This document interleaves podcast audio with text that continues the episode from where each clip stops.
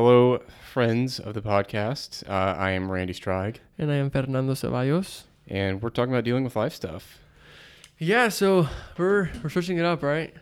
Yeah, uh, yeah, we're, we're trying a new format here. Um, we're just gonna we're just gonna bullshit for a little bit and uh, kind of spice up the episodes for the next I don't know however many episodes it is.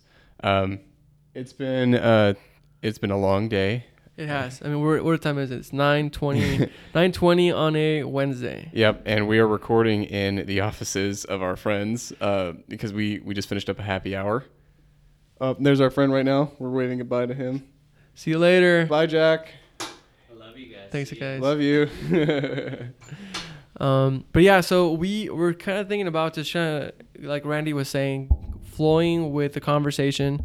I know in the past we've kind of picked a topic. Well, I guess maybe you guys don't know, but what we did in the past was we would kind of come up with a list of topics and pick one and focus to that to- uh, focus on that theme for the whole conversation, right. and we're kind of just want to go from there. Yeah, and I, I think this kind of spawned just because you and I, in general, just when we're ta- talking, I feel like we have much more fun conversations. and Yeah. so I was like, well, shoot, let's just uh, let's just record and see what happens. And then hopefully you guys kind of like the conversation and pick up this episode and pick up the conversation where we left off. So, what's new, Randy?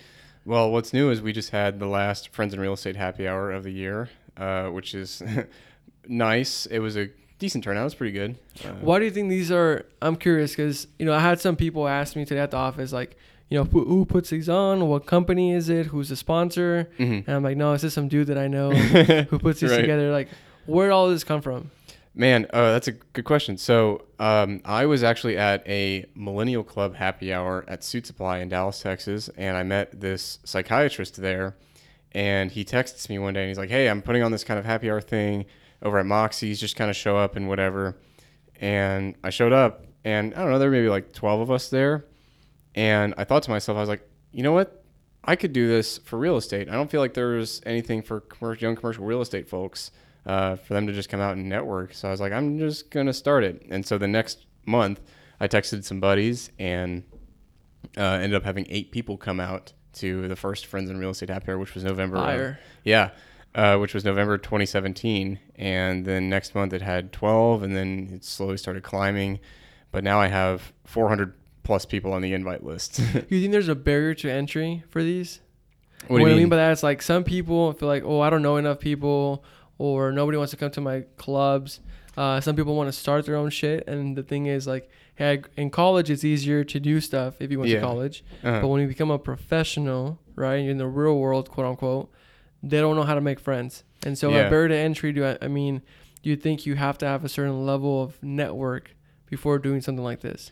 Um, no. Well, maybe. Uh, I think it worked out for me because I wanted to personally grow my own sphere of influence. And one thing I've always liked the idea of is being able to offer something to someone, even if I don't know them.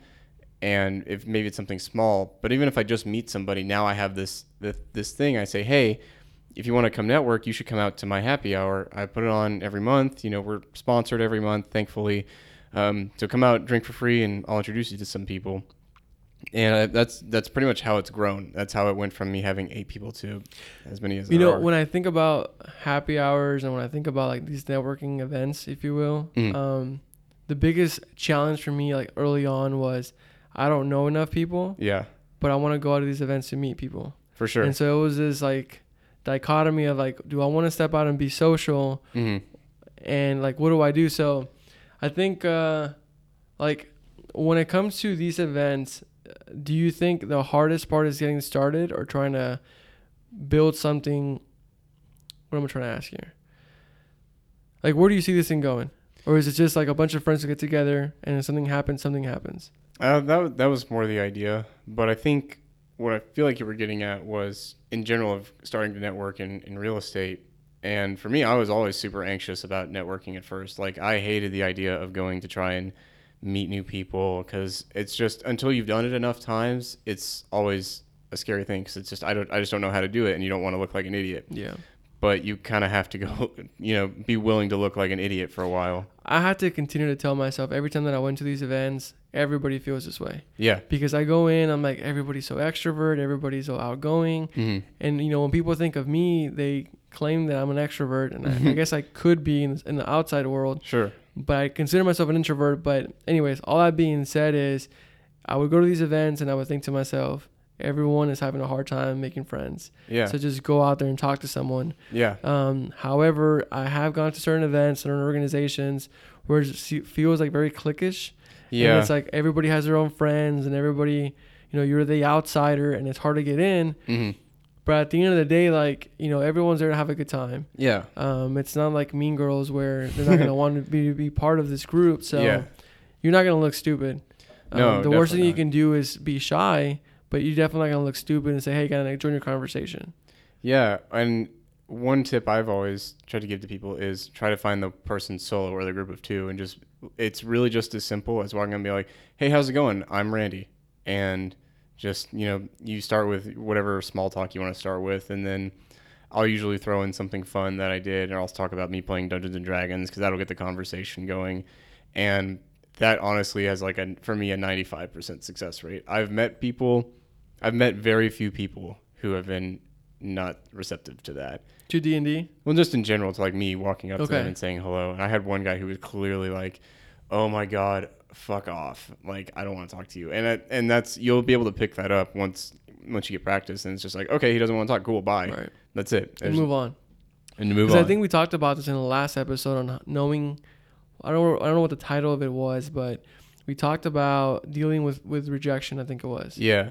And uh, the whole like, having a thick skin. Mhm. And I think well, as we were having a conversation, then was you brought up the fact that you hadn't thought about what it felt like being rejected in a long time, yeah. I mean, like it just happens. I get rejected all the time. I don't doesn't. but you've dealt with it so many times that it's second nature. It's like you don't think rejection, you think on to the next. Yeah, it's just like okay, they don't, they don't want to talk to me. Cool, bye. There's because I've I've done it enough to where I've met enough people that do want to talk. Where I'm like, okay, well, there's gonna be someone who does want to talk. I'm just used to it, and that's the biggest thing is most people get that first rejection. They're like, oh my god, it's over. I'm not gonna make any friends, dude. It, it's the what is the the quote? The treasure you seek is in the cave you're afraid to enter. That sort of deal. I've never heard that. Yeah, or the the cave you're afraid to enter holds the treasure you seek. Okay. And so it's like everything you want is on the other side of fear. And like I was I was very shy when I started in commercial real estate, but I'm obviously not now. Yeah. I don't really care. Uh, and it's because I've just put myself in this situation. Well, you have to be aggressive. Yeah. Like if you're not aggressive and like go after it, like no one's gonna get to know you. I, I Mhm. was talking to somebody earlier today uh, about another individual, how they just they know how to brand themselves, and know how to market themselves. hmm Um, and for whatever reason, they're the ones who win the awards, they're the ones who get recognized at work. And the more and more we talked, um, like the more all of us realize that that it comes down to it. Like if you don't self promote and self market yourself, like you're not gonna get recognized. Right. Um, and so you could I don't know where I don't know where I'm going with this, but um, the If thing you're, i- if you're not willing to go out of your shell, how is Exactly. anybody how is anybody going to know what you have to bring to the table? exactly Yeah. because I think so many times we expect things just to happen. hmm You know, we get we get a degree or we graduate high school or we get into a relationship or whatever the case is, and we expect that everything's gonna happen because it's supposed to happen. Like you have to go out there and make it work. Yeah, it, I think I think we've done ourselves a bit of a disservice as a society, just in the sense that we have so much given to us and we take it for granted, and we just don't realize that it could all be taken away. And then what? And you have to be able to push your comfort zone so that if things are taken away from you, it's like okay, well I know I still have this who, who these skills and this personality that I am at my foundation. And have you ever always- been scared of like losing it all? I was for a long time, uh, definitely for like maybe the first I don't know year or two. I felt like I kind of had that like imposter syndrome Yeah. sort of deal. But now I'm just like, whatever, cool. How did you get through it? Because for me, like I'm gonna share mine, then you can jump in. Like for me, it was I always compared myself to everybody else, Mm-hmm. and I thought I'm not that smart, uh, I'm not that good looking, Mhm. I'm not this, I'm not that.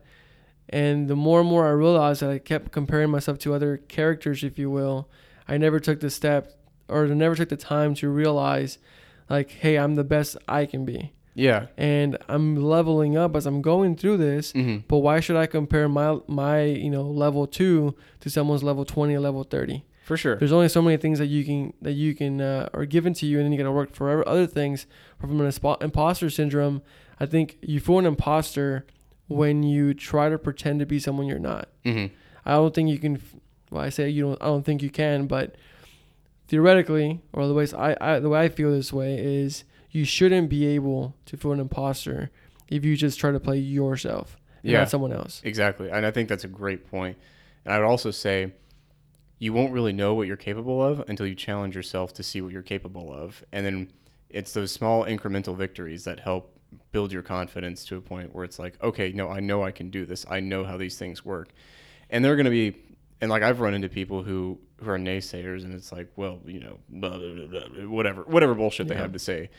And that's not fun. No one likes hearing negative criticism, but you have to realize that Well, do you think they're pessimists because, and it's to go back to like the other other question about, you know, did you ever feel like you're gonna lose stuff? Mhm. Do you think some people play small and pessimist Mhm. so that they can be ready for when they do lose shit? Maybe, yeah. Well, they they kind of create this own self fulfilling prophecy for themselves, where it's like if you know if nothing bad happens, okay, great. But if something does, if something bad does happen, then it's like, well, I saw this coming because of X Y Z reason. It's like, who cares? Why aren't you know? We have such a finite time here on this planet. Why are you so concerned about you know losing everything? What if you gave it your best shot? Then at least you know you gave it your best shot. And if it doesn't work out, okay, that's great. Well, what did you learn from that? How can you take that forward into the next endeavor you try to pursue? Yeah, and I think some people they roll with the punches Mm-hmm. and they don't go after it. Because to me, you can take it all from don't take it away from me, world, but you Mhm. can take it all away from me. But I know I have the blueprint to go and rebuild it. Yeah. And I think a lot of people because I took the steps needed to get there. Mm-hmm. But if you have someone who was given everything, um, they're not they're they're always pessimists or they're always um, what's the word I'm looking for? Like they're not going after new opportunities. They're kind of cynical towards reality. yeah, Yeah. and they they're scared of losing it all because they don't know how to rebuild it. Yeah, because they're cowards. Yeah, And if you uh, if you identify with that, do something about it. yeah. That's all I have to say.